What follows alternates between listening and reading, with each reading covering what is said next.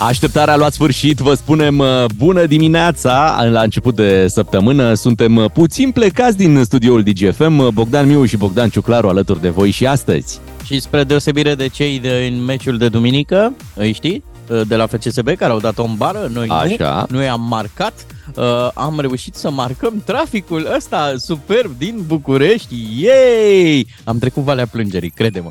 Deci am crezut că sunt uh, harap alb făt frumos și că trebuie să mă duc un pic să caut tinerețe fără bătrânețe și viață fără de moarte. Hai să le spunem ascultătorilor că în această dimineață matinalul DGFM este în direct din benzinăria MOL din nordul capitalei, pe Caranfil, în zona Băneasa. Aici ne găsiți uh, până la ora 10 și pentru că la fotbal... Nord, nordul capitalei e un fel de satul mare. Iar cât, ai făcut, cât ai făcut până aici? Aproape o oră. Stai puțin, o oră la ora 6? La 6 și 10 minute eram în mașină și am făcut aproape o oră până aici. Wow! Bravo mie!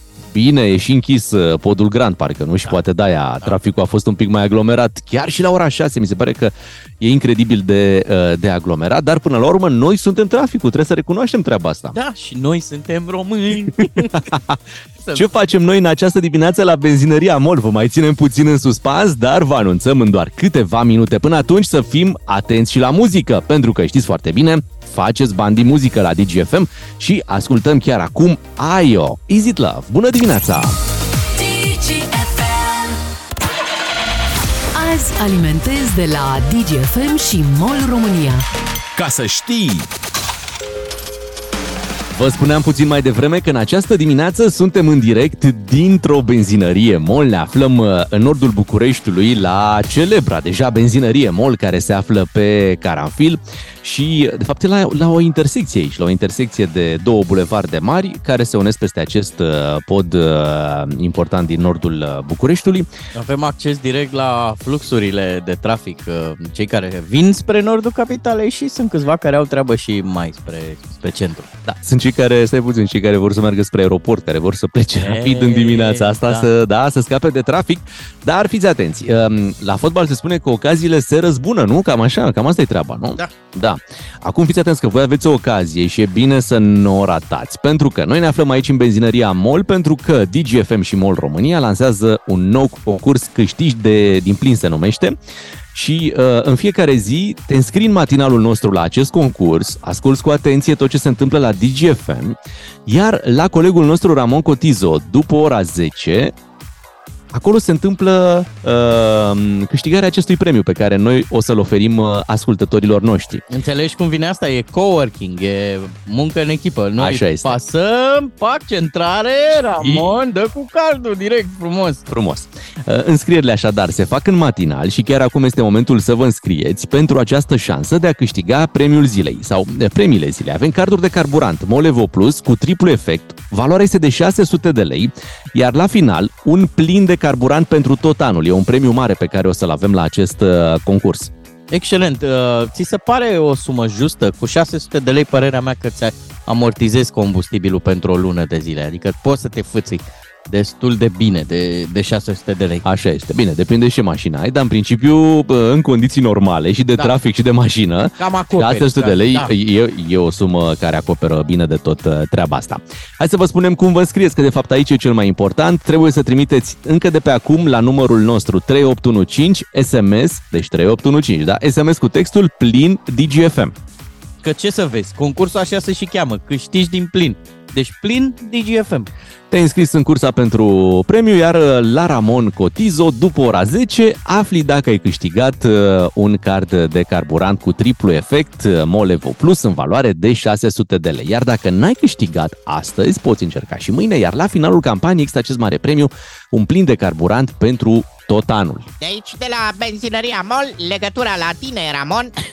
Așa o să facem, da? Hai, înscrieți-vă 3815, textul plin DGFM. Vă așteptăm să vă înscrieți și abia așteptăm în această dimineață, dar după ora 10 la Ramon, să vedem cine câștigă primul card de carburant de 600 de lei. Câștigi în fiecare zi. Carduri de carburant MOL Evo Plus cu triplu efect.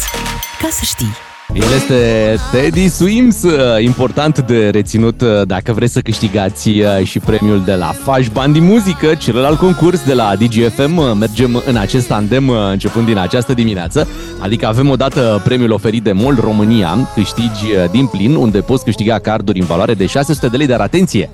După ora 10, imediat după ora 10, la colegul nostru Ramon Cotizo, dar înscrierile sunt în matinal. Și bineînțeles avem și Faci Bani din Muzică, concursul unde aici uh, la noi în matinalii DGFM puteți uh, câștiga uh, premiul de 100 de euro. Vă lovim cu premii din toate unghiurile. Mă gândeam la piesa asta care merge așa la sentiment. Știi cu ce, cu ce merge piesa asta? Cu ce? Cu o postare pe Facebook în care să folosești expresia culorile toamnei. Ai, ai zis de culorile toamnei pe sezonul ăsta? Uh, n-am apucat, deși culorile sunt foarte frumoase, acest uh, pastel care este peste tot. Și uh, știi ce, ce e frumos în perioada asta? Că se mai consumă ceva în afară de această toamnă foarte frumoasă cu iz de vară. Așa. Și mă gândeam... da, să știi, și mare. Am văzut că au fost oameni la mare, au făcut Așa. și baie. Dar, dincolo de asta, uite, avem uh, o provocare pentru ascultătorii noștri. Da. O să difuzăm trei melodii, rapid Bine. așa. Uh, o să trecem prin ele mai exact, că nu le difuzăm integral și uh, cumva provocarea este să ghicească ce se mai consumă în această perioadă, având în vedere ce vom asculta. Ia hai să dăm una din melodiile astea.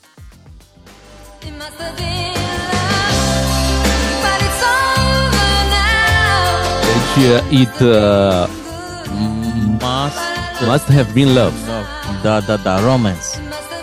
Și acum întrebarea este, la ce ne referim? Că se consumă dragoste în perioada asta sau se consumă altceva din titlul acestei uh, piese?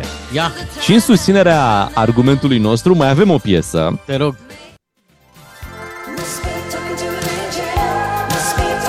Care se numește așa. There must be an angel. Aha.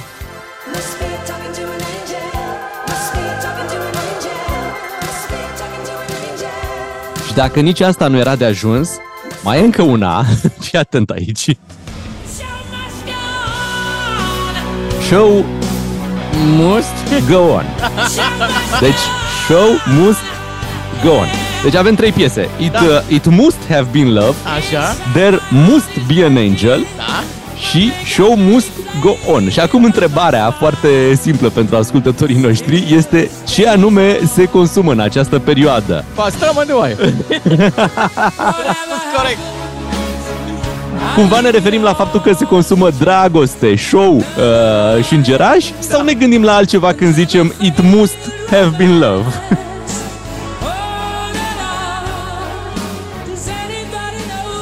da, da, ați ghicit, ați ghicit. Avea și Freddie Mercury pe pian acolo, știi? Că și la mereu un, un pahar. pahar. De must. da, la must ne referim oameni buni uh, pentru că e sezonul lui. Uh, cam pe final. E cam pe final, așa e. Eu sunt pe must, go on, de vreo 3 săptămâni. Dar e foarte, foarte complicat că se întrepătrunde sezonul de aperol cu cel de must. Încă nu s-au, nu s-au limitat, nu s-au delimitat foarte clar uh, perioadele. Așa este, da. Dar uh, important e să profităm de tot ce e mai uh, bun. Au fost temperaturi, apropo de ce zici tu, cele mai ridicate din zona asta, din Europa, s-au întâmplat aici la noi în România. Abia aștept să vă dezvoltăm un pic subiectul ăsta. Da, o să vorbim puțin mai târziu despre aceste temperaturi clar de vară în uh, plină toamnă. Că suntem, în, în curând o să vorbim despre finalul acestei toamne și încă suntem în costum uh, de baie. În 5 uh, minute vin știri la DGFM, revenim uh, după, suntem în benzinăria MOL, nu ratați șansa să ne salutăm în această dimineață în nordul Bucureștiului pe Caranfil, dați o tură cu mașina, puteți intra pe aici prin uh, parcarea benzinăriei, puteți să faceți și plinul și ne și salutăm în dimineața aceasta. Bogdan Miu și Bogdan Ciuclaru sunt matinalii DGFM. Ca să știi! Asculți Banii în mișcare, emisiune sponsorizată de George pentru afacerea ta. Inovație BCR. Salut și bine venit la Banii Mișcare! În săptămâna aceasta revenim către finanțele afacerii pentru a vedea cum se pot dezvolta companiile pe termen lung cu ajutorul contractelor de închiriere prin comparație cu opțiunea de leasing financiar sau operațional. În viața privată putem să facem ce vrem, deși totul are un cost. Facem sport, ori suntem sedentari, citim o carte bună sau ne uităm la filme din care nu învățăm nimic. Mâncăm sănătos sau nu. Toate acestea ne afectează viața din perspectiva sănătății și a echilibrului. Același lucru este valabil și în cazul afacerilor, unde surprindem esența într-un singur cuvânt, competitivitate. Din această perspectivă, este esențial să ne comparăm mereu cu firmele concurente. Indicatorii de competitivitate trebuie analizați cel puțin semestrial, dacă nu măcar anual, și se referă la dinamica vânzărilor companiilor concurente, cifra de afaceri și profitabilitate, gradul de îndatorare, câte stocuri au aceste companii și ce furnizori au, ce termene de plată au către aceștia și ce salarii plătesc către oameni ori agresivitatea marketingului marketingului. Sigur că toate acestea se vor reflecta în capacitatea de creștere sustenabilă a unei companii, care practic înseamnă cu cât pot crește vânzările și profiturile, având în vedere investițiile realizate. Și toate acestea fără capital suplimentar. Practic vorbim de rata sustenabilă de creștere, un concept foarte cunoscut în finanțele afacerii. Are un acronim care vine de la englezescul Sustainable Growth Rate, deci în românește rata sustenabilă de creștere și care în esență ne arată randamentul capitalului investit Iarăși un termen return on equity, deci ce profit facem la capitalul investit înmulțit cu, sigur, cât capital investim în acea afacere, adică 100% minus procentul de distribuire al uh, dividendelor. Și sigur că o companie se poate dezvolta și cu uh, capital suplimentar, fără uh, să se limiteze la profitul reinvestit, pentru că există posibilitatea să ia împrumuturi de la bănci, fonduri europene, să se listeze la bursă sau obligațiuni ori împrumuturi mezanin care se pot converti în, uh, în părți sociale la maturitate. Și sigur că o companie cu o rată sustenabilă de creștere mai mare care suplimentar accesează și capitaluri adiționale, va avea o competitivitate superioară. O să vedem în episodul următor ce înseamnă toate acestea din perspectiva gradului de îndatorare, dar și a profitului generat. Așa că țineți aproape și nu uitați. Banii sunt întotdeauna în mișcare. Fii înțelept și fă să lucreze pentru tine, familia și afacerea ta. Ai ascultat Banii în mișcare, emisiune sponsorizată de George pentru afacerea ta. Inovație BCR. Calvin Harris și Dua Lipa, One Kiss. Notați undeva piesa asta, s-ar putea ca la un moment dat să vă folosească dacă vreți să câștigați 100 de euro. Poți face bani din muzică la DGFM. Dacă cei doi compuneau în Ardeal piesa asta, cum se chema? Un țucat? nu era One Kish. se fac bani din muzică, dar se mai fac bani și din altceva. Ehm, când ești hair stylist, atunci normal că ehm, poți să, poți să câștigi bine de tot, mai ales dacă ai și, cum să spun, VIP-uri da, pe lista ta. E, da. Și săptămâna trecută ne-a tras atenția Amalia Matache. Amalia Matache se ocupă cu așa ceva, tun de vedete și l-a tuns chiar și pe președintele Claus Iohannis. Măi, dar să nu-l mai ia pierdut, că uite, de când, de când domnul Claus se tunte pierdut, noi nu-l mai, nu-l mai vedem. Da, uite, fără nicio legătură cu ce ai zis tu, mm-hmm. e că dacă vrei să e, îți faci un ficus, dintr-un da. ficus mai mare. Ok. Trebuie să-l tunzi. Nu știam treaba asta. Deci fără nicio legătură. Apar, n-aveam. Ți-am zis așa, o informație botanică de nicăieri. E bine de, de știut. Acum poate vă întrebați, dar de unde știți voi unde se tunde președintele și ah. cine îl tunde pe ah, președinte? De unde știm? De unde știm? Pentru că um, cea care l-a tuns pe Claus Iohannis a postat uh, pe rețelele sociale o fotografie, dar n-a făcut before and after. Aha. să vedem exact cum era netuns. nu poți să ai cu oglinda în spate. N-a fost. A fost la final, când președintele era aranjat, arăta impecabil, deci trebuie să remarcăm treaba asta. Bă, era size. Da, da, și ea este din mâinile ei, practic, uh, a reieșit acea uh, tunsoare. Și o felicităm, l-a tuns pe Uh, pe președinte și e foarte bine. Înțeleg că are și alții uh, clienți, chiar și uh, Simona Halep. Ia uite. Da, se, se mai tunde pe acolo. Hai să vorbim acum uh, cu, cu președintele să vedem și să-i spunem să-i fie de bine. Nu cam asta se spune după da, ce, da. imediat după ce te tunzi. Unguru Bulan e matinal. Cu umor neauș, tradițional. Ca să știi. Bună dimineața, domnul președinte! Bună dimineața, dragii mei! O zi frumoasă și o cafeluță și un țuc, așa se da. spune, da. pentru toți prietenii mei. Am văzut că ați fost la frizer. Da, trebuia să mă bărbieresc în primul rând că a început Carmen să mă strige prin casă Zelenski. Acum, cu tot respectul pentru președintele ucrainean, dar ar vrea el să arate ca mine. Oricum, trebuia să mă rașchetez puțin, ca să zic așa, că mă simțeam ca Tom Hanks în naufragiatul deja. N-am, n-am minge de volei, dar eu vorbeam cu mingile de golf. Mă simțeam așa ca proaspăt coborât din bananier. Klaus Bananis eram. Și cum, cum a fost experiența? E, Interesantă. M-am așezat pe scaun, zice fata aia, care acum aflu de la voi că e româncă. Eu am crezut că e Amalia Mataș, e franțuzoaică. În fine, zice, cum vă iau? Zic, luați-mă încet că sunt ardelean. Aha. Nu, nu, frizura. A, zic, pierdut, dar gluma asta se mai zisese deja. Zic că eu vin de la Consiliul Europei și cam așa am fost pe acolo. Zice, sunteți sigur? Zic, nu, stai că știu. Ia-mă Depeș. Că așa Oh. mi-a rămas Oh. în cap, că așa mă striga Macron pe la Bruxelles. Depeș toa, Claus, depeș toa. Până la urmă, tot cum a vrut ea m-a luat, mi-a aplicat metoda Ciolacu. Eu așa fac cu Marcel, îl las să zică ce vrea, uh-huh, uh-huh, bine Marcel, și apoi fac cum vreau eu de obicei. Dar vă place cum a ieșit? Cred, nu sunt sigur că ea a vrut să-mi arate cum ați zis voi cu oglinda în spate, dar eu n-am încredere în oglinzi, că poate sunt rusești, știți? Și i-am dat telefonul meu să-mi arate cu camera în spate, dar zic stai, cum văd eu selfie în spate, că n-am ochi la ceafă și mi-am scos celălalt telefon, Ah. am două și m-am sunat cu apel video și așa m-am văzut în spate. A ieșit ok. Spuneți-ne, v-a remarcat cineva noul look? E, sigur că am primit complimente, dar ce bine vă stă, domnul președinte, pe la palat toată lumea, ha, ha, ha, hi, hi, hi, dar ce vă mirați așa, zic, sunteți surprinși, nu știați că sunt gorgeous, una din secretare chiar mi-a zis că arătați mai tânăr ca Biden, nu pe bune, ia uzi, Hm, mersi mult, ce să zic. Noi sperăm să vă vedem și pe la TV cu noua frizură.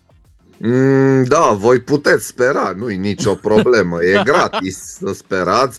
Aparițiile TV nu sunt punctul meu forte, dar un banc cu mine tot Așa. vă zic înainte Așa. să închid, da. Știți bancul cu Iohannis și frizerul? Nu. Uite, ce a făcut președintele în ultima vreme? Frizero! Oh. Unguru Bulan la DGFM. Cum îl știi, cu toate personalitățile la el. Bună dimineața, 7 și 51 de minute. Salutări din matinalul DGFM. Suntem puțin plecați din studio. Am zis să începem uh, această dimineață și această săptămână într-o benzinărie. Suntem în benzinăria MOL cu treabă pentru că am lansat mai devreme înscrierile pentru un nou concurs. Și vă readuc aminte că suntem în uh, nordul capitalei. Uh, A trebuit să traversăm Valea Plângerii ca să ajungem aici. Traficul în București uh, este un spectacol, un adevărat show. Ah, bine că n-ai zis infernal. Da, asta pentru că e ciudat, vremea e de vară, dar traficul nu e de vară. Mm, Hai să remarcăm treaba asta că sâmbătă a fost cea mai caldă zi din uh, luna octombrie de când se fac măsurători în uh, România, deci o zi de 21 octombrie, niciodată nu a mai avut 35 de grade câte s-au înregistrat la turnul Măgurele în Telorman. 35 de grade în octombrie. Adică e clar, opriți planeta, cum zice Da. Puia. Am ajuns și pe aici prin București la vreo 30 de grade, dar 35 de grade mi se pare chiar temperatură de, de vară autentică. Adică există zile de vară mai răcoroase decât a, a fost Așa această e. sâmbătă de octombrie. Păi mi-aduc aminte, am fost în iulie la mare, Așa. anul ăsta, da? Da? Băi, și erau uh, 13 grade, Vezi? bătea vântul și ploua. Poftim. Și mă gândeam, mă, dar asta în mijlocul lui iulie și așa? Stai că ți-o zic pe aia. Tu pe sufletul umflui totale. Da, mai ții minte când v-am povestit eu cu uh, prietenul Cornel care întreba dacă mai udă grădina cu că plouă. Așa mă gândesc că era Nicu Șordan. Zici, păi eu mai bag țevile astea în pământ sau le las să se încălzească așa de la... Că pornește căldura dacă trei zile consecutiv temperaturile scad sub o anumită valoare. Așa e. Dar vezi că acum pornesc aparatele de aer condiționat automat dacă trei zile la rând avem peste 30 de grade. Corect, corect. Iar la finalul săptămânii, ca să fim bulversați total, mai dăm și ceasurile înapoi, se va întuneca de la 5 după amiaza, în timp ce noi vom avea temperaturi de-astea de vară, este ceea ce se numește Endless Summer, gluma aia cu nu știu cât august merge, deci am ajuns pe la 80 și ceva și fac, cred că facem suta. Da, și zic, parcă văd, câștigă și naționala niște meciuri, ieșim la universitate și ce, mai trăim vremurile alea din, de când erau ei în America. Așa e. Mai trăim niște vremuri, vremuri interesante. David Popovici a fost surprins de colegul nostru Claudiu Pândaru. Claudiu Pândaru a reușit o fotografie care a devenit atât de virală uh, pe internet încât la un moment dat s-a pierdut și sursa. Adică el a fost cel care a făcut fotografia, Da. a publicat-o share, share, share, share și la un moment dat cineva zice, bă, da, nu, hai că o decupăm noi așa și zicem că Da, au Știi? tre- au, a- atât de viral a fost încât unele televiziuni care erau concurente cu locul în care lucrează Claudiu Pândaru au trebuit să dea sursa un jurnalist, un cunoscut jurnalist. Înțelegi? Da, subiectul însă este David Popovici Așa. uh, într-o stație de autobuz, deci campionul uh, David Popovici, da, într-o stație de autobuz din București, cu o caserolă în mână, uh, probabil era la ora prânzului, da, uh, și avea nevoie să mănânce la ora respectivă exact ce era în acea caserolă, așteptând probabil un autobuz și profitând de timpul rămas pentru uh, prânz. Da, pentru că ce este Bucureștiul, stimați ascultători? Un bazin aglomerat. Uh, acum, nu e nimic, e senzațională și nu Este, este, e în este. același timp. Până la urmă, ce a făcut omul ăsta? A mers sau aștepta autobuzul, tramvaiul, troleul. Ce e atât de... Da, mă, da, vorbim de un campion, Da. de un campion, Da. da? Un om medaliat uh, nu numai la concursuri, ci și de uh, președintele României, Așa, Da. așa. uh, care îți dai seama că ar putea avea contracte de imagine pentru Orice mașină. orice da, mașină, da, inclusiv pentru un autobuz, da, Păi sunt fără convins- nicio problemă. Sunt convins că i s-a propus, dar știi cum e? La noi, cine merge cu transportul în comun, pare că n-are. Înțelegi? Domnule, n-are. N-are mașină, n-are permis. Nu are și atunci e cu, se dă cu autobuzul. Dar știi cine a avut uh, cele mai multe explicații de dat în acest weekend? Nu David Popovici, ci Shelly, care și-a luat un Porsche Așa. la 22 de ani și mă zice, băi, stai un pic, Tu la și-a luat tine un ești campion mondial. Da, exact.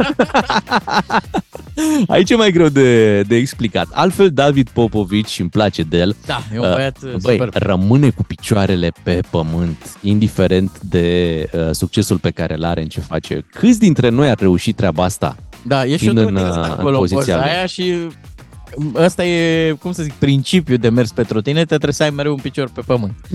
Înțelegi?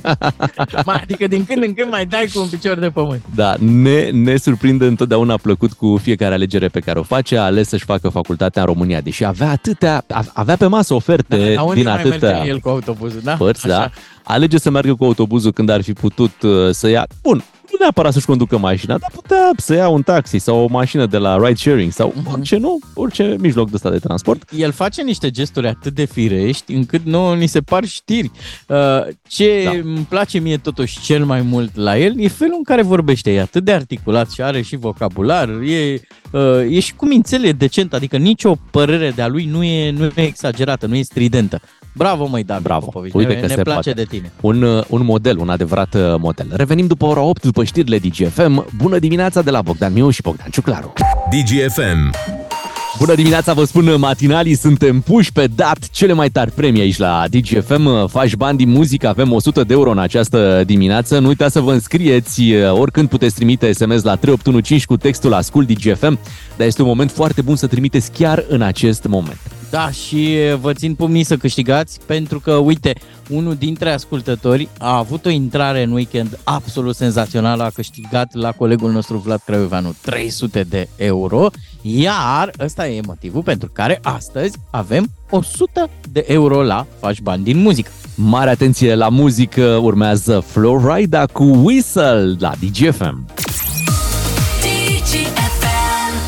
Bună dimineața, 8 și 12 minute. A venit momentul să ne lăudăm și noi puțin pentru că nu suntem doar niște realizatori radio de succes, avem și alte calități, trebuie să spunem acest lucru. Da, um, astăzi ne veți găsi aici în vitrină, la benzinărie, dar vă rog eu frumos, nu ne mai priviți așa, nu suntem două bucăți de carne.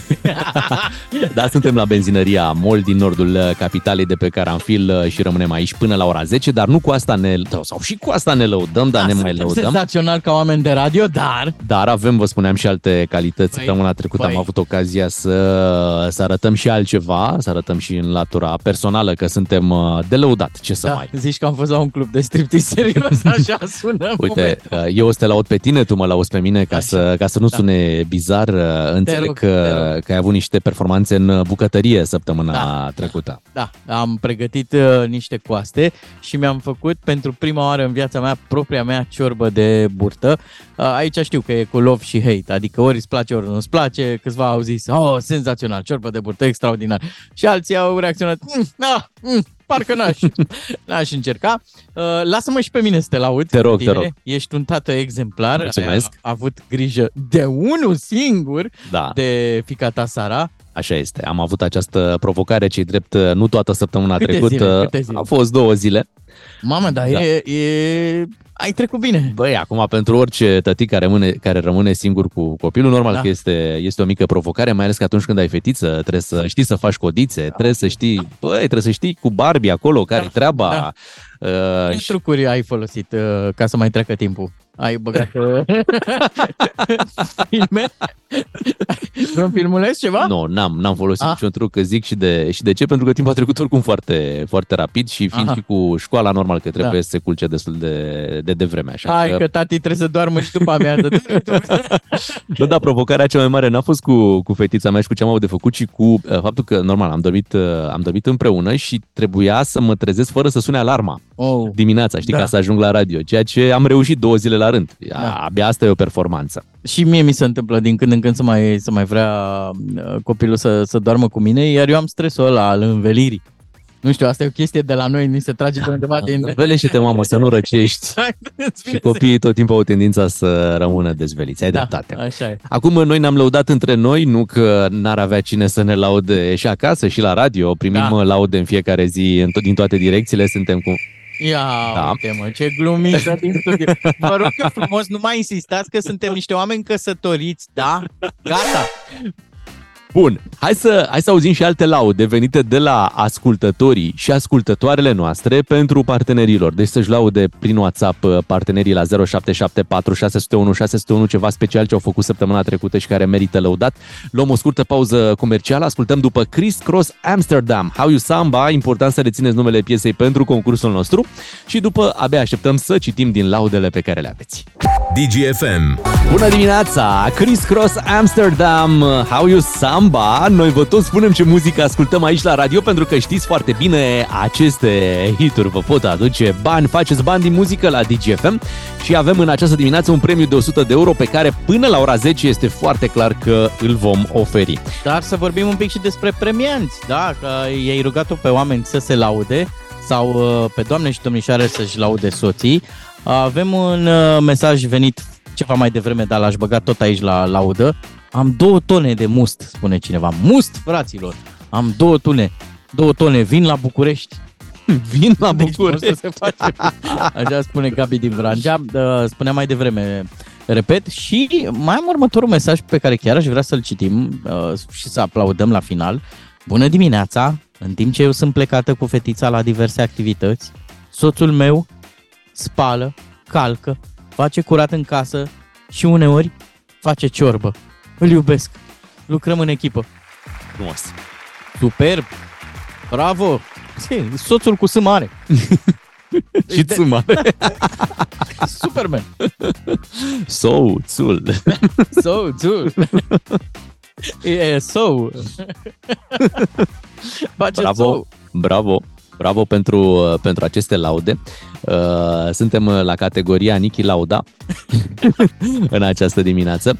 Uh, deși, uite, cu lauda asta de sine am învățat că nu, nu e bine să, să te... Dacă, la un moment dat, dacă nu te lauzi tu, uh, nu, nu te laudă absolut nimeni. Chiar nimeni, da, chiar deci trebuie, nimeni. trebuie să, Da. să faci treaba asta din când în când, mai ales când faci lucruri extraordinare. Oricât de normale ar părea, ele sunt extraordinare. Uite, uh, revenind puțin la David Popovici, nu? Până la Așa. urmă, e tot de lăudat uh, faptul că îl vezi într-o stație de autobuz, chiar dacă în același timp constați că e ceva normal. Oamenii merg cu autobuzul, normal, merge și el cu autobuzul.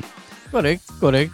Dar ți-am zis, uh, au fost și oameni care n-au apreciat, care nu n-au salutat gestul. Hai mă, totuși, ești campion, te rog eu. Păi da, pentru că pune presiune și pe ceilalți campioni.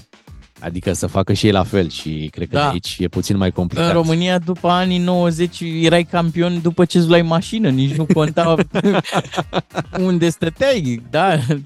Cum arată casa ta, important era arăta cu mașina. Așa e, încă este important și uite, uh, nu ne lăudăm cu o mașină, ne lăudăm însă cu premiul pe care o să-l dăm în această dimineață. Rămâneți cu DGFM, ne auzim după știrile de la 8 și jumătate, este o dimineață de luni, noi suntem în benzinăria Mol din nordul capitalei de pe Caranfil și aici o să vină și Radu Paraschivescu. Hai să anunțăm acest lucru după ora 9, ne auzim cu Radu. DGFM. Da, suntem un pic bulversați că se va schimba ora la finalul acestei săptămâni, de să ne mai bucurăm cât putem de această oră. Hai că știu unde vrei să ajungi. Unde? La bancul ăla cu trebuie să dăm ceasurile înapoi. Băi, nu știu, nu mai, nu mai, nu. Eu, eu, eu dorm oricum atunci când se întâmplă magia aia, ora 3-4, deci Da. atunci se întâmplă. Uh, cei care sunt într-un zbor uh, sau nu, e ora într-un 4-3. E- Atenție. Cum? Nu e ora 3-4, e ora 4-3. 4-3, Că da, de la 4 devine ora 3. măi, e același lucru. Deci ora 3 devine ora 4 sau Nu. ora 4 devine ora 3. Așa. Nu înseamnă același lucru. Nu, nu, nu, îmi pare rău, îmi pare rău să te anunț. Nu, o să fie cea mai lungă noapte. Mhm. Deci trebuie să ne pregătim intens. Nu vă obosiți în timpul acestei săptămâni pentru că urmează cea mai lungă noapte, noaptea de sâmbătă spre duminică. Da, Un fel de revelion, nu? așa, Cam așa vine uh, treaba asta. abia aștept. Da. E ca atunci când avem noi report la concursul nostru, pentru că 100 de euro Da? se transformă în 200 de euro. Știi când uh, ai report? Da, cum ar fi să se scumpească prețurile și la schimbarea de oră? Să Vrei să-ți faci rezervare undeva în Poiana Brașov Da. și dacă alegi weekendul ăla când se schimbă ora pe nu, știți, e mai mult. Pentru că primiți mai multă cazare. Dormiți mai mult aici la noi, bineînțeles. Hai să ne ocupăm uh, de muzică. Vine Sia la noi cu Never Give Up. Bună dimineața! Te-ai înscris, ai ascultat, acum e momentul să faci bani din muzică la DGFM. Ce moment uh, frumos, uh, momentul în care scoatem uh, suta noastră de euro și o vom oferi unui ascultător sau unei ascultătoare care a ascultat așa cu atenție în dimineața asta și știe să ne spună o melodie de la DGFM, difuzată de DGFM în ultimele 60 de minute. Și uite așa pleci la drum, la început de săptămână, cu bani în buzunar. Deci ora 8.39 devine 7.39, dacă dăm cu 60 de minute în urmă piesele da. și trebuie să ne spuneți una din uh, ultimele cântece difuzate, ultimele cântece difuzate de DGFM. Hai să spunem bună dimineața! Alo! Alo? Alo? Bună dimineața! Tu chiar o să ai bună dimineața? Dacă vei Imediat, câștiga. imediat vom uh, face legătura telefonică cu ascultătorul sau ascultătoarea pe care, atenție, cum îi extragem din mesajele, SMS-urile, da, trimise de voi la 3815 cu textul Ascult DGFM. Vă puteți înscrie în orice moment, noi facem extragerea la acest concurs și intrăm în direct și atunci primiți această provocare. Să spuneți numele unei piese din ultimele 60 de minute sau să o fredonați. Mhm. Dăm și varianta Dar trebuie să o fredonați astfel încât să ne ajutați și pe noi să, să ne prindem ce, ce piesă murmurați acolo. Uh, sunt două momente în timpul zilei când puteți câștiga banii de la concursul ăsta Faci Bani din Muzică la noi, la matinal, dar și Mhm. la colegul Vlad Craven. Hai să-l salutăm pe Sorin din Oradea. El este norocosul dimineții. Bună dimineața, Sorin! Bună dimineața, bună dimineața! Cum a fost weekendul tău? Cum e vremea la Oradea? Mm, weekendul a fost frumos, pe acasă, cu familia. Vremea la Oradea e chiar plăcută, soare, puțin răcoare, dar în rest e ok. Mm? Cu banii cum stai? Ei, E? poate, să, poate să fie oricând cât mai mult. Așa. Da, deci poate să Este fie și loc, mai bine. Se este poate loc. și mai Este. bine, da? Exact, exact. Mai ai Da, loc, da, adică da. ar mai fi loc în buzunar. Dacă ar fi să-ți dăm noi niște bani, Măcar de 100 de euro mai rămân, uh, mai ai loc în portofel? Oho, și în buzunare, și în portofel. Am buzunare Da, da, multe. da. Păi nu că în buzunare, fii Portofele atent, în buzunare găsești de anul trecut uh, ce ai mai uitat uh, când ai lăsat uh, hainele de toamnă. Sorin, goale. Aia, păi nu, prea, uh, nu prea am norocul ăsta, că le spală Nu prea? nevastă. Sorin, a venit momentul adevărului. Știi un cântec din ultimele 60 de minute de la DGFM? Uh, ce mi-a plăcut și am reținut a fost Chris Cross cu Amsterdam. Mhm. Domnule, Lasă-ne să stai verificăm o secundă, rapid Stai așa un pic. lista deci, de melodii din ultimele 60 de minute. Am avut așa, Calvin Harris și Dua Lipa, One Am Kids. avut. Am avut Jay-Z, Cole și Akiz, Empire Excelent. State of Mind. Am avut Florida cu Weasel. Am avut mai devreme Sia cu Never Give Up. Vezi tu undeva, Bogdan, în lista de piese difuzate Criss Cross Amsterdam? Hmm. La 821? 8.22. Oh! La ora de azi sunt uh, cum pas în față, știi bine că sunt cum pas în față. Asta înseamnă că ai câștigat! 100 de euro, Sorine! Bravo, Super, Sorin! Mersi, mersi Tot tare ce, mult. tot cheltui! 100 de euro pentru Sorin din Oradea, bravo, îl felicităm, atât de ușor este să câștigi banii, dacă nu i-ar fi câștigat, era un report și pe după amiază premiul creștea la 200 de euro. N-a fost cazul, am dat premiul în această dimineață, felicitări lui Sorin din Oradea. La DGFM faci bani din muzică. Înscrie-te să câștigi și tu. Bună dimineața, 8 și 46 de minute, Everything But The Girl am ascultat, Missing, acum cumva în afara concursului pentru că premiul l-am oferit ceva mai devreme. Dar nu în afara sufletelor noastre, pentru că asta a fost una dintre piesele mele preferate prin anii 90. Da, foarte bună piesa. În această dimineață suntem în direct uh, din uh, benzinăria MOL din nordul Bucureștiului, de pe Caranfil. Suntem aici pentru că s-a mai lansat un concurs la DGFM, hai să spunem uh, treaba asta, și să le reamintim ascultătorilor ce se întâmplă la acest uh, concurs. Înscrierile s-au făcut puțin mai uh, devreme. Startul, da, Startul, l-am, exact. l-am dat uh, imediat după ora 7. Aici câștigi din plin. Practic, ce se întâmplă la DGFM în ultima vreme? Vă atacăm cu premii. Mamă, ce-mi place expresia Mhm. asta. Vă atacăm cu premii din toate unghiurile. Deci, câștigi din plin, uh, lansare concurs la noi, premiul se dă la Ramon. Uh, apoi, faci bani din muzică la Matinal și la Vlad Craioveanu. Apoi vine și Nono, se zice, stai mă, dar nu că noi nu dăm nimic, ba da, vacanțe fără sfârșit. Na, poftim. Dar hai să spunem mai multe despre premiul pe care îl pot uh, câștiga ascultătorii la Ramon. Uh, Carduri de carburant MOL Evo Plus, triplu efect, uh, în valoare de 600 de lei. Iar dacă nu câștigați premiul uh, zilnic, uh, la fi, în finală puteți câștiga un plin de carburant pentru tot anul. Este un card de carburant de 5.000 de lei. Oh, Ramon. Iar uh, textul pe care trebuie să-l trimiteți la 3815 este plin DGFM. Deci ascult DGFM pentru concursul cu uh, faci bani din muzică și plin DGFM pentru uh, concursul MOL. Lucrurile sunt foarte clare acum, așa cum este și clar faptul că avem un președinte care s-a tuns săptămâna trecută. Da. De unde știm treaba asta? Explică tu de unde știm. Păi de pe rețelele sociale. Noi știam despre el că se plimbă, dar uite că se și odihnește, mai stă și pe scaun, uh, a luat loc pe scaunul uh, frizerului sau frizeriței, da? Și am văzut într-o postare cum era el, cum se zice mă în popor, ferchezuit, Așa se zice, da. da? Sais, Dar de țiplă, ce, de ce jignești? De ce îi spui frizeriță? uh, Nu se zice da, frizeriță. pe stil nou cum e, hair, Hair stylist. stilistă. Da, hairstylistă, da? Deci Așa. vorbim de o hairstylistă, Amalia Matache, se numește doamna care l-a tuns uh, pe Claus Nu, și l-a Iohannis. făcut, adică aici ce, să dăm cezarului ce al cezarului. Deci, e, da, are talent. N- Nu l-a făcut chiar bros, Nici boss, nici boss, dar dar boss era. deja de mulți ani. Eu De boss mulți al ani. țării, da? Înțeleg că doamna se ocupă și de Simona Halep, a tuns-o și pe, și pe ea, deci cumva avea Da. multă, multă experiență. Nu știm dacă are și alții, dacă are în portofoliu și alții președinți pe care să-i fi tuns la Traian Băsescu. Era puțin mai... Odată a fost suficient. Exact, poți să spui, s-a tuns odată Da, da, da. Traian Băsescu. Așa. La Emil Constantinescu nici acolo nu știu exact uh, cum se proceda. La Ion Iliescu, Mm. Și pe acolo era firavă treaba. da. Dar la Claus Iohannis chiar aici să tuns și uite, o idee foarte bună ar fi ca în dimineața asta să vedem dacă i-a picat bine uh, președintelui uh, Tunsoarea. Sunt de acord și eu aș vrea și să dăm un telefon, dar înainte, fără nicio legătură cu discuția noastră cu frizeria, uh, dacă vreodată vrei să îți place într-un colț da, de magazin, vezi un ficus și zici, bă, mi-ar plăcea să am și eu. Să știi că ai nevoie să-l tunzi. Da, fără nicio legătură cu ce am discutat noi mai devreme. Bine, dar cu legătură cu ce am discutat Da. mai devreme să dăm un telefon. Unguru Bulan e matinal. Cu umor neauș, tradițional. Ca să știi.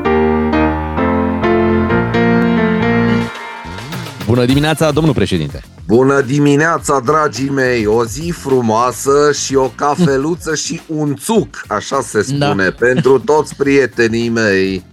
Am văzut uh, că ați fost la frizer. Da, trebuia să mă bărbieresc în primul rând, că a început Carmen să mă strige prin casă Zelenski.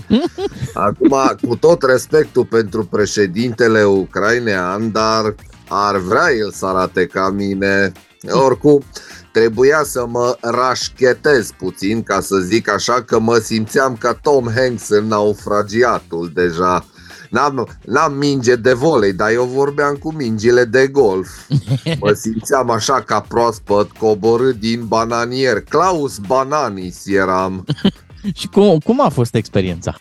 E, Interesantă. M-am așezat pe scaun, zice fata aia, care acum aflu de la voi că e româncă. Eu am crezut că e Amalia Mataș, e franțuzoaică. În fine, zice, cum vă iau? Zic, luați-mă încet că sunt ardelean. Aha. Nu, nu, frizura.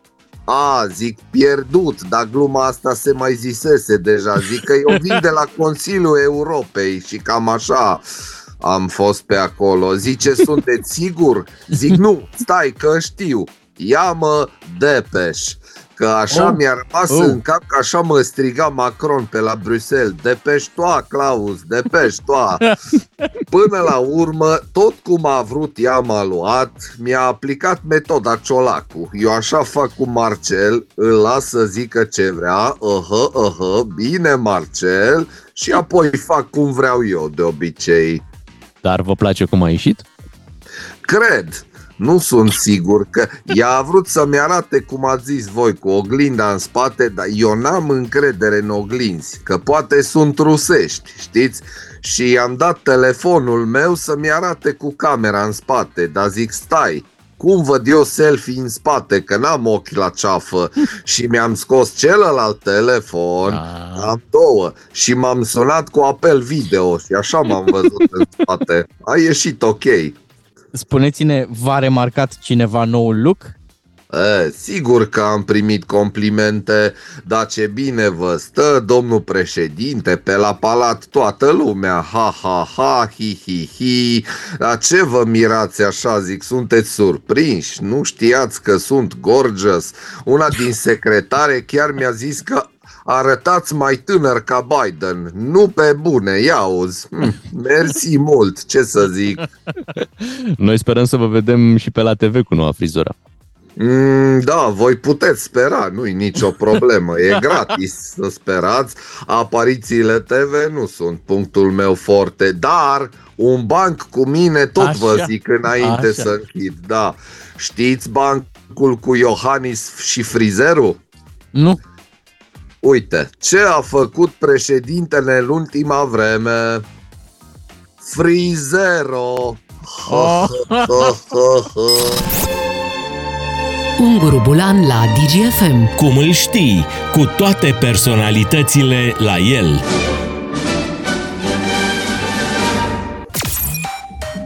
Bună dimineața, vă spun uh, matinalii, îi spunem bună dimineața și lui Radu Paraschivescu. Bine ai venit, Radu! Bine v-am găsit.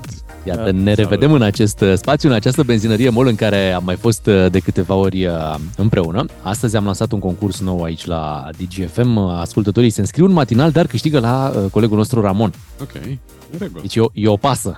Da. Așa, da, Și da. pentru că ei Niște câștigă, uh, o să alimenteze la această benzinărie și uite, așa Bucureștiul nu va fi gol, stimați ascultători. O să avem însă ocazia, deși suntem la benzinărie, să vorbim și despre transportul public, despre autobuze, pentru că David Popovici merge cu autobuzul. Mai, A fost mai. surprins de Claudiu Pândaru în timp ce aștepta cu minte în stație să vină autobuzul. Of, E frumos, da, da, Da. da. Normalitatea șochează. știu. Șochează, mai ales când vorbim de un, de un campion. Lumea se așteaptă Da. să aibă alt uh, mijloc de transport. Dar vorbim și despre rugby. În această dimineață am avut uh, un meci foarte tare între Anglia și Africa de Sud. Rămâneți cu DGFM, Radu Paraschivescu alături de noi până la ora 10. Radu Paraschivescu la DGFM. Cum îl știi? Din ce scrie, dar mai ales din ce spune. Radu Paraschivescu alături de noi. Radu, în acest weekend a apărut uh, o fotografie făcută de colegul nostru Claudiu Pândaru într-o stație de autobuz din București. În fotografie apare David Popovici într-o stație de autobuz. Nu departe de aici stația. Așa e, nu departe de aici, cu o trotinetă în față și cu o caserolă în mână, de unde mânca, probabil era ora prânzului pentru el și uh, are un program destul de strict pe partea asta, mă gândesc. Și de aici presupunerea că aștepta un autobuz și că David Popovici, dita mai campionul, se deplasează cu transportul public, ceea Da. ce e o știre până la urmă. Dar nu? voi știți de ce merge cu autobuzul. Pentru că și autobuzul are culoar. Înțelegeți? E, plus că acolo trebuie să dai, că exact ca la bazin. Dacă vrei să avansezi, dai din mâini. Tras, Teoretic, uh, teoretic autobuzul are culoar. Practic se bagă toate mașinile în fața lui sau o, gră- o grămadă de mașini. Știu că există bandă specială pentru autobuze, se respectă povestea asta și nu prea. Uh, dar, da, e ceva că se poate de firesc să vezi un super campion cum e David Popovici mâncând ceva, Da. părea ceva pregătit, adică nu era o șaormă, nu era ceva Nu, de nu, la- nu. Era ceva din meniul Era lui ceva din zilnic. meniul lui, da, Da. și probabil că omul își respectă orele de masă, da, Mhm. face parte din... Da, da, bine, el de ce merge cu autobuzul? El poate să și țină respirația foarte sigur. mult. Da, înțelegeți? deci, na, mersi. Așa am putea toți. Da, de ce n-ar fi mers cu trotineta aia și ar fi luat o pauză? Putea fi și varianta asta. Da. E varianta asta. Eu așa m-am gândit, pentru că uh, altfel n-ar fi existat acolo sau nu s-ar fi așa, ar așezat chiar în Da, spatele ei. practic a luat locul, da, atunci n-ar mai fi o poveste de succes, că a luat locul cuiva care putea să aștepte autobuzul în stație uh, Ah. pe acea băncuță. Nu părea nimeni pe acolo, din ce am văzut. Însă, oricum, povestea ține de normalitatea vieții, atâta cât poate fi normală viața unui campion, care are o grămadă de restricții, o grămadă de rigori, uh, numai că în momentul în care ieși din pielea campionului, redevii om, adică Toți mari campioni, l-am văzut pe Ciolacu, a mers cu metrou, David Popovici acum cu autobuzul și noi o să pățim invers, noi o să, o să ne agațe cineva cu o portieră de Ferrari o să, să fim siliți să mergem cu mașini de lux. Vă zic, asta o să se întâmple. Și uh, au mai fost văzuți uh, sportivi surprinși la coadă la, la mâncare, uh, dar în ipostaze mai puțin onorante, adică unul dintre fotbaliști al minter talentați a fost văzut o dată la miezul nopții, um, cu o sticlă de băutură carbogazoasă, nu spun de care, dar nu apă, uh, stând la coadă la o șaormerie și te gândeai că el mănâncă după miezul nopții o șaorma și pompează în el un litru, un litru jumate din băutura aia, după care îi se pretinde randament. Um, aici avem de-a face cu totul altceva și uh, cred că este un lucru cu care trebuie să ne deprindem, că anumite notorietăți ale lumii noastre, că sunt din sport, că sunt din artă, din business, uh, au acest obicei. Eu știu că acum 20 de ani, mi se pare, l-am văzut pe Nicolae Manolescu circulând cu metrou. L-am văzut, ne-am întâlnit în metrou. Uh, profesorul Ioan Stanomir, care este o somitate în materie, în politologie, circulă cu metrou, ne-am întâlnit de nu știu câte Da, ori. da, tentația e mare pentru un tânăr campion, nu? Așa, Vedem și de la da, alte sigur. sporturi. Tentația e mare să ai mașina ta, să ai Da, parte de poate un o are, confort. să ai... Poate o are. Poate, Poate o are, are, poate. dar nu vrea să riște cu ea prin București, că am venit cu mașina, că nu cu a mea, că eu n-am. Și uh, mersul prin București e, e o probă inițiatică. Așa e, totuși David Popovici ne-a arătat în diverse ocazii că știe să rămână cu picioarele pe pământ. Întrebarea e cum, uh, cum reușește, că tentațiile oricum sunt Păi e mari. simplu, în Mm. transportul în comun te trec toate apele, el Așa. se simte în apă foarte bine, deci e ok. E... Da, pe mine m-a surprins altceva. Acum nu știu la ce oră a făcut Claudiu fotografia, că nu era nimeni pe lângă el. Pentru că, în mod normal, o figură de genul ăsta atrage atenția și măcar 2-3 fani sau oameni care îl recunosc se duceau acolo pentru o poză, pentru un selfie, pentru un autograf, Mhm. pentru ceva. Ori el era lăsat așa în, în treaba lui. Îi dăm o medalie de aur pentru Da, gestul ăsta de bineînțeles. normalitate? Da? Da, normalitatea n-ar trebui premiată la orice caz, deci că de-aia îi se spune normalitate.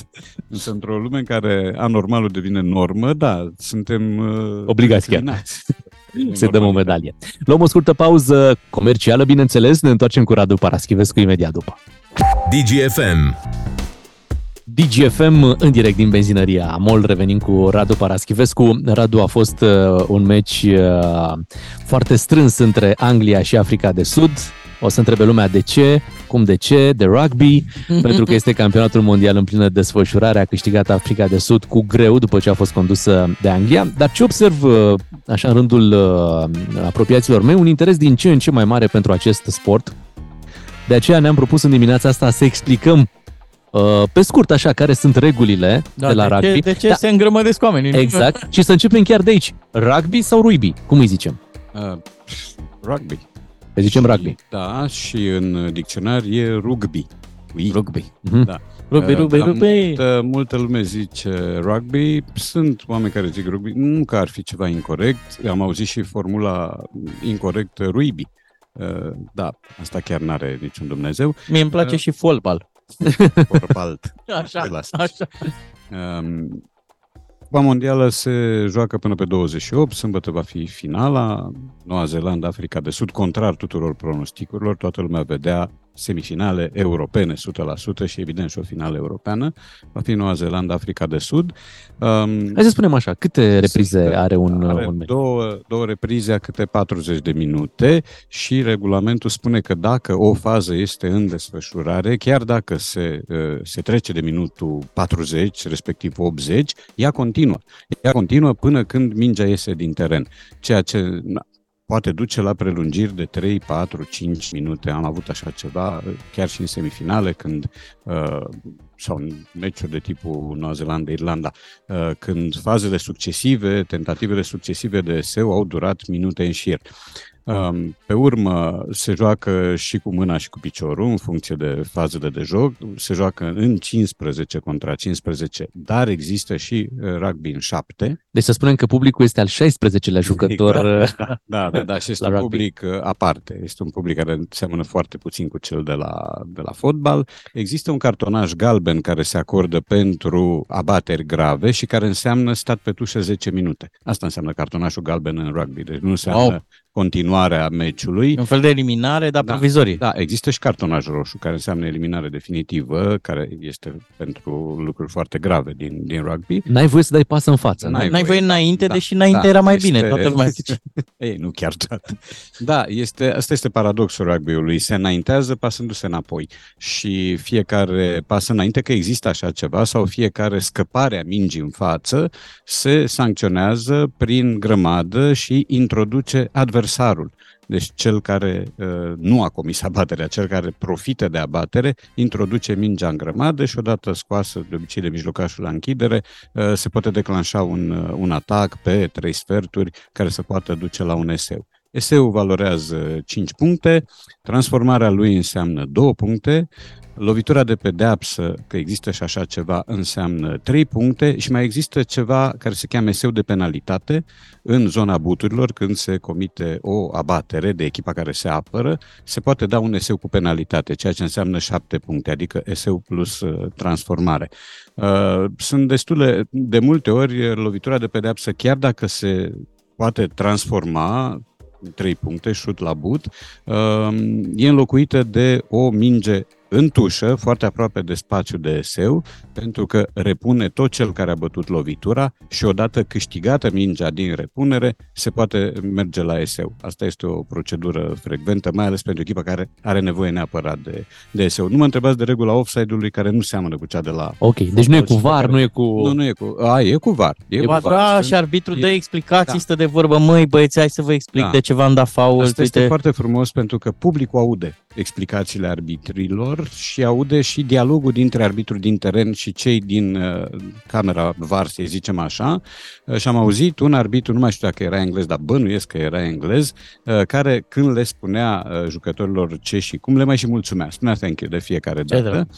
Iar arbitru aici este și un fel de nu de antrenor, un fel de om care asigură fluiditatea jocului. Le spune, nu face asta că intri în offside. Uh, nu prăbuși Un grămada. facilitator, cum se da, spune e un acum. facilitator, exact. Asta este o poveste de, de, de vreo câțiva ani încoace, uh, iar în momentul în care se uh, constată o abatere și e nevoie de arbitraj video, pe ecranele din stadion se vede în reluare faza din mai multe unghiuri și publicul participă, adică dacă vede o grosolănie, auzi un oftat mare de tot sau, mă rog, tot felul de reacții. Încă două detalii. De ce sunt pauze atât de mari între, între meciuri pentru o echipă? Adică au nevoie de foarte mult timp Consumul să-și... este să enorm. coasă Consumul rănile. Este enorm uh, și e nevoie de, de timpul ăsta. Și Cupa Mondială se întinde pe o, o, mai bine de o lună jumate, a început mi se pare pe 8 septembrie, că știu că am vrut să mă duc și se termină pe 28 octombrie. Deci aproape două Da, luni în da, care da, s-a peste jucat o lună cu pauză jumate. de cel puțin o săptămână Da, uh, între între e adevărat, meciuri. s-a jucat în câteva orașe din, din Franța, că ediția Mm. mm. în Franța, Paris, Lille, Și de ce sunt Marseille, plini de Toulouse. sânge la final toți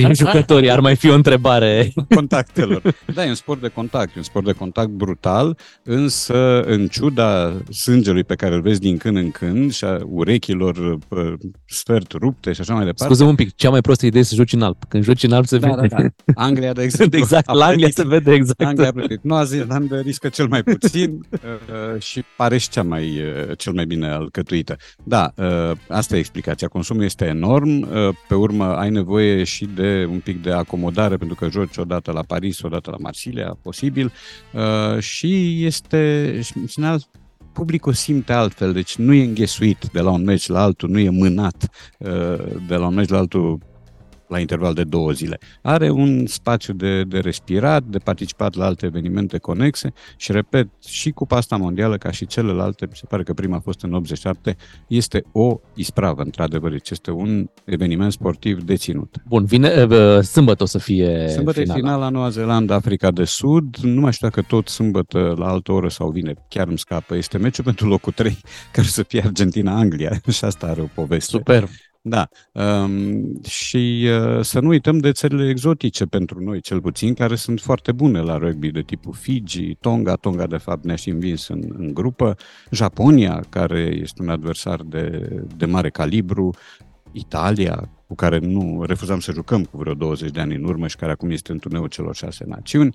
Zi-ne un pic despre minge. E adevărat că se juca cu una rotundă și după ce au căzut de mai multe ori pe ea, au zis să o păstreze așa, hai că jucăm cu, Turtită. jucăm cu ea Turtită. turtită. Da, Uite. e o minge ovală și uh, asta asigură imprevizibilul, pentru că în momentul în care ai o degajare, mingea la contactul cu gazonul poate sări oricum. Și îți trebuie reflexe, îți trebuie priză la minge, îți trebuie simț de anticipație, îți trebuie multe lucruri. Dacă aveți vreo întrebare despre rugby, Radu ne explică aici, așa că ne puteți trimite la 0774 601 601 bun întrebările, semn, Radu, da, cred că- întrebările voastre și imediat după știrile de la 9 și jumătate revenim cu răspunsurile. DGFM.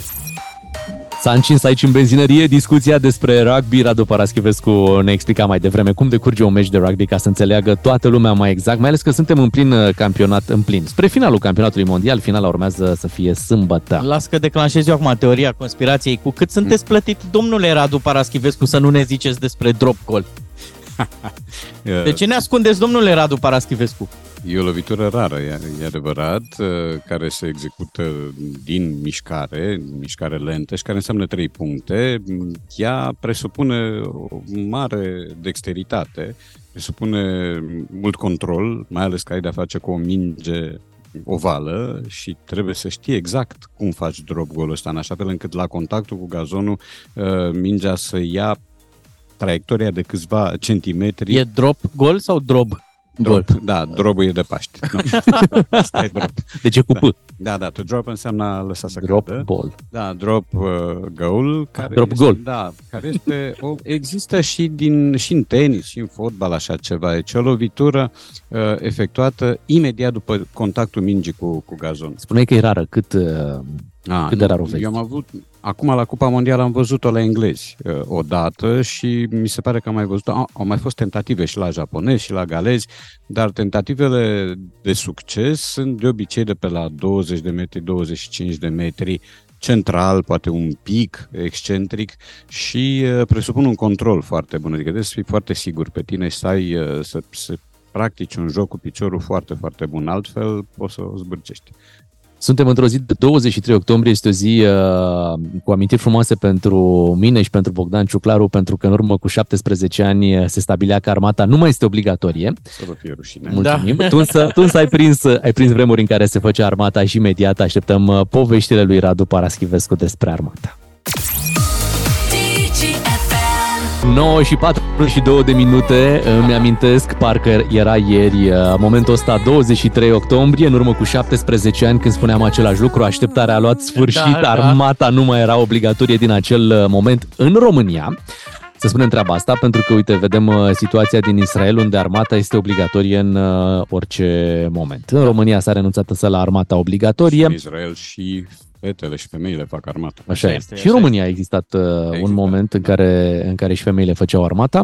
S-a renunțat în urmă cu 17 ani. Uh, Tu însă, Radu, ai prins uh, și alte vremuri, așa că asta a fost și un prilej să scrii cartea Răcani, Pifani și Veterani, cum ne-am petrecut armata, unde ai adunat mai multe povești uh, din armată. Da, da, da. Uh, Oameni cunoscuți altfel, uh, cei mai mulți scriitori, ziariști, uh, au fost și muzicieni.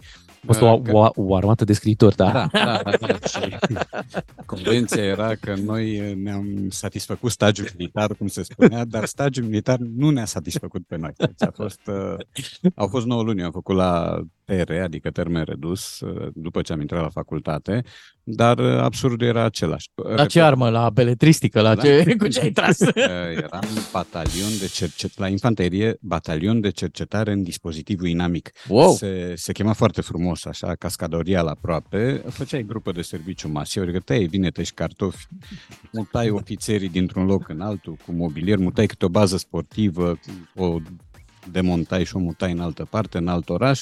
A fost o experiență interesantă pentru tine, pentru că, din punctul meu de vedere, eu de la încorporare mi-am dat seama că nu trebuie să particip la așa ceva. Adică... Te-a făcut bărbat? Nu, nici vorba. Recrutare, dacă m-a făcut pardon, nu ceva încorporare. bărbat, nu m-a făcut armata. Nu? Dacă a existat ceva salvator pentru mine, asta n-a fost armata, dar repet, e armata pe care am făcut-o eu în 79-80. Ea probabil că nu mai seamănă cu ce se întâmplă azi. Atunci era o școală absurdului, perfectă pentru cineva care avea ochii pentru așa ceva. Ai spălat bocanci cu periuța, toate chestiile alea de le vedem există, în filme. Există Formula 1, adică mers cu valizele pe supaturi, valize de lemn, frumos. Uh, Există spălatul toaletei cu periuța de dinți. Există? Da, da, da, Da? există. Uh, Unele sau Nu e legendă. Da, unele au avut loc și, și la noi în unitate. Um, Noi am făcut împreună cu cei de la sport și uh, știu că unul dintre locotenenții noștri a vrut să-l, uh, să-și bate joc de un terist și l-a pus să se ducă în pas alergător până la nu știu câți kilometri de pe, într-un loc care se numea Movila Nuntașilor. Și unde era un copac și l-a pus pe ăsta să se ducă și să-i aducă o frunză de acolo și să-i spună te urmăresc cu binoclul Super. și nu cumva să te oprești, pentru că dacă te-ai oprit o secundă, stai cu masca pe figură toată ziua, ceea ce era ilegal. Mă rog, Cosmetică, mască de... nu chiar. și băiatul s-a dus, frumos de tot, a cules frunza, a venit cu ea înapoi și explicația a fost, uh, locotenentul credea că e de la noi, de la filologie și că leșină pe drum. Ăsta era campionul național la maraton, la juniori. Era de la sport și lui a prins foarte bine antrenamentul, adică s-ar mai fi dus și ar mai fi cules câteva frunze de pe alte, din alți copaci. Poate și prune, orice. Da, da, da, da.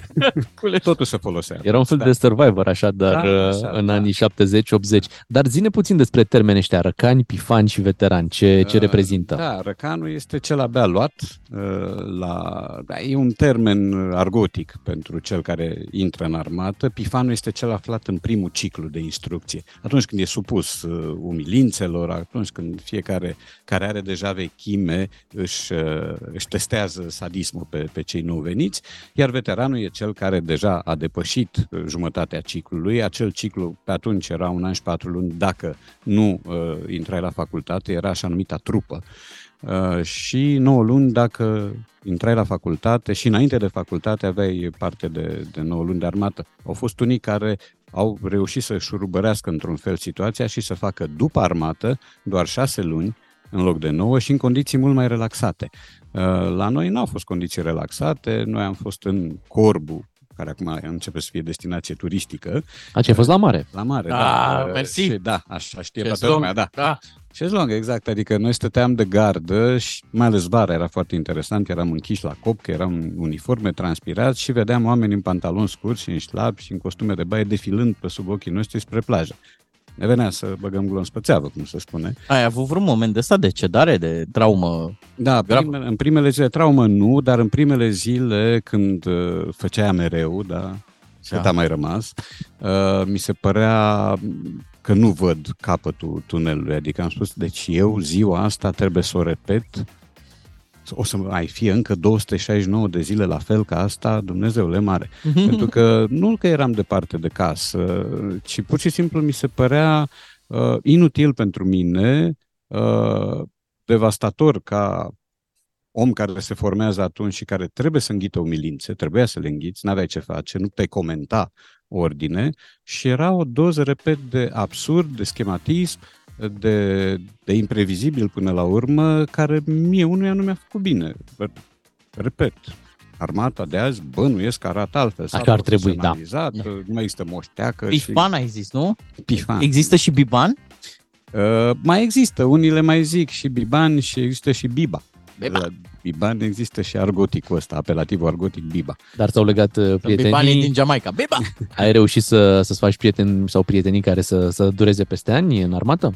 Nu, cei pe care îi cunoșteam deja mi-au rămas uh, aproape, nu-mi dau seama dacă... Ba da, ba da, să zicem că sunt amic cu vreo 2-3 oameni de atunci. Um, am vreo 2-3 au murit, câțiva poeți extrem de talentați, Cristian Popescu, Dan Suciu, nu mai sunt acum și, e, iată că uitam, Dan Alexe, pe care l-am avut și la podcast de două ori, a fost coleg cu mine la armată, el e născut, e cu un an mai mic decât mine, dar a prins acea, același, aceeași trambulină și mergea la instrucție, de atunci l-am am observat că e un tip exotic, mergea la instrucție cu manualul de latină ascuns în veston și saluta cu stânga să vadă dacă ofițerii se prind, se prindeau, firește, se dădeau culcaturi, dădeau arest, da, un tip uh, pus pe contrariat, așa, și care cred că a învățat cel mai bine din armată tâlcurile care se trage, extrageau de acolo, mai bine decât noi. Noi eram mai încrâncenați, mai uh, sumbri. El uh, și-a păstrat umorul și sănătatea mentală. Deci culcat nu e ceea ce credem noi, nu? Mm, Nu prea. Da, erau Mă gândesc că scurtături ca să ai o viață mai ușoară acolo. Erau, da, adică mai furnizai una alta, cât un pește, cât o băutură de unde puteai. Aveam câțiva care făceau micul trafic pe lângă ofițerii mei, Uh, aveam câțiva care erau uh, copii de părinții lor, cum se spune, și atunci de ei corp ofițeresc se atingea mai rar spre deloc. Uh, Păi aveam pe cei de-al de mine care erau fără pile și fără căpătâi, Uh, se mai trăgea câte un chef, uh, se făceau tot felul de lucruri nocturne care n-ar fi trebuit să se facă și uh, pe vremea noastră uh, marele deliciu, adică era ceva dincolo de orizont, era serialul Dallas. Deci aia era cea mai mare împlinire culturală pentru noi, fiindcă eram lăsați câteodată să vedem ce mai face Sue Ellen sau ce mai bea Sue Ellen, ce mai face... Pamela, Pamela. Ce era la Era unitate? fixație tuturor. Radu, eh, sunt amintiri dragi despre care, nu, nu, nu chiar toate, dar o parte dintre ele despre acum, care acum te-ai ne-am detașat. văzut- Acum ne-am văzut pe seama că a trecut atâta timp și știu că textul meu din uh, cartea aceea din Răcan, Pifan și Veteran se chema Găină și Curcan la Corbu, pentru că Găină era unul dintre comandanții de companie, Curcan se ocupa de biblioteca unității și Corbu era localitatea, deci era ceva Găina a ajuns ornitologic. bine, să știi, a ajuns stația de autobuz. și, mun- și munte. Pe finalul emisiunii noastre ne îndepărtăm puțin de armată, ne mutăm uh, la fotbal uh, în această Superligă cu Așa. Super VAR. Un Hai. VAR care, un VAR, da, un, armate? un VAR uh, românesc, uh, Sepsi a pierdut meciul cu Poliaș într-o restanță din etapa a șaptea, care s-a jucat săptămâna trecută, dar s-a remarcat din nou sistemul uh, VAR. Hai să explicăm pe scurt așa ce s-a întâmplat acolo. Da, acolo s-au trasat liniile aiurea și unul dintre jucători, Bordeanu mi se pare, a fost uh, omis. Uh, Cei care au trasat liniile au făcut abstracție de el și decizia care s-a luat a fost o decizie greșită în consecință, pentru că linia VAR trecea printre picioarele lui, ceea ce, în mod normal, n-ar trebui să se întâmple. Și nu l-a zgâriat? Nu, nu, nu, de niciun A sărit. Uh, da, acum avem alibiu că sistemul ăsta e încă la începuturi, adică e abia al doilea sezon când profităm de pe urma lui și când se întâmplă, nu e asta cea mai mare comicărie. Printre altele, e exagerat să stai câte șapte minute, 8 minute la o decizie. Ajunge să prelungească meciul, intră alt meci peste el sau intră, trebuie să-l mute de pe un canal pe altul. Um, pe urmă, sunt uh, stadioane nepregătite pen, tehnic pentru așa ceva și te pomenești că te lasă sistemul VAR. Când ți-e lumea mai dragă, se strică. Uh, nu se vede ce trebuie să vadă. Am văzut arbitrii fotografia, filmați în fața ecranului pe care nu apărea nimic și, uh, și care se Cele mai grele decizii așa da, s-au luat. și care se consultau la telefonul mobil cu altcineva care vedea reluări și îi spunea ce a văzut. Deci astea sunt de... Stai, Vezi Fran. și tu ce văd și eu? Da, da, da. Hai să spun eu ce e, că pe ecranul tău e negru. Și peste toate astea vine și încă o poveste, tot de aici din România, faptul că cei care sunt în camera VAR VAR nu își permit de multe ori să intre exact. peste decizia arbitrului dintr-o oarecare precauție. Da, se E menține- ca la să nu armată. se supere. Da, exact ca la Deci avem și acolo veterani, avem și bifani la VAR. Îi avem pe cei care au deja palmares și notorietate și care au în uh, camera VAR un om aflat la început de drum și omul ăla se sfiește să-i spună, nu vino să vezi faza că s-ar putea să schimb decizia. Păi cine sunt eu să-i contez decizia și autoritatea? Uh, și mai e o chestie, uh, sunt perechi care funcționează împreună și aici nu mai știi dacă e coincidență, sunt tentat să cred că nu, că ăla e pe X în camera VAR și pe Y pe teren și se acoperă unul pe altul, după care s- fac schimb de locuri la următoarea etapă Y pe teren și, și așa mai Mhm. departe. Dar varul ăsta, Radu, nu trebuia să aducă liniște și Ba da. uh, rezolvarea unor faze litigioase, cum se zice. Da. Mă uitam aseară, a fost uh, o secvență FCSB cu voluntar, Voluntar, da, și a da. fost un hands. Și Da. a fost sau n-a fost? Hențul e o poveste în sine, pentru că e atât de complicată interpretarea lui, încât rămâne la latitudinea arbitrului. Știu și eu faza aceea. Hands cu mâna, cum se Da, da, da, da. da cu un șut Scala venit locului. de foarte Da. aproape, mingea trasă cu mare forță, fundașul celor de la voluntari încerca să-și retragă mâna, deci n-a avut și cea mai mică Așa. intenție de hands. Dar arbitrul are libertatea asta de a nu se uita la var. Nu îmi stric ochii nici să Da, mă băți. asta e, da, da, da, și aici este una dintre poveștile discutabile, că în momentul în care te cheamă cineva, dacă te cheamă, Da. da, trebuie să te duci să vezi. Um, face mai mult bine decât rău, totuși. Adică cu toți pașii greșiți, cu toate formele de contratimp, cu toate uh, comicăriile care se petrec și cu toate minutele de prelungire, uh, până la urmă e mai bine cu VAR decât fără VAR, pentru că se îndreaptă totuși de procentul deciziilor întoarse, e destul de mare, ceea ce dă un semnal prost pentru arbitrii în general. Se greșește în continuare foarte mult. Știți cine au fost primii care au introdus sistemul ăsta în uh, România? Mm. Cei de la Rapid, când era George Copos finanțator, numai că ei aveau avar. Da, ni se spune din camera VAR că s-a terminat emisiunea. Oh. Uh, Radu, îți mulțumim uh, că ai venit alături de noi aici în benzinăria Mol, din nordul uh, capitalei. Ne întoarcem uh, mâine dimineață din studioul DGFM, iar cu Radu ne reauzim uh, joi. Să aveți o săptămână frumoasă. Noi suntem Bogdan Miu și Bogdan Ciuclaru. Imediat după ora 10 la Ramon, cineva va câștiga un card de carburant cu 600 de lei pe el, pentru că s-a înscris în matinal la acest concurs. Vă ținem pumnii dacă Auzi? sunteți în situația asta de a aștepta un telefon. Da, Da. 600, dă 540, că eu trebuie să mă întorc de aici. Pe mâine dimineață, o zi frumoasă în continuare cu DGFM.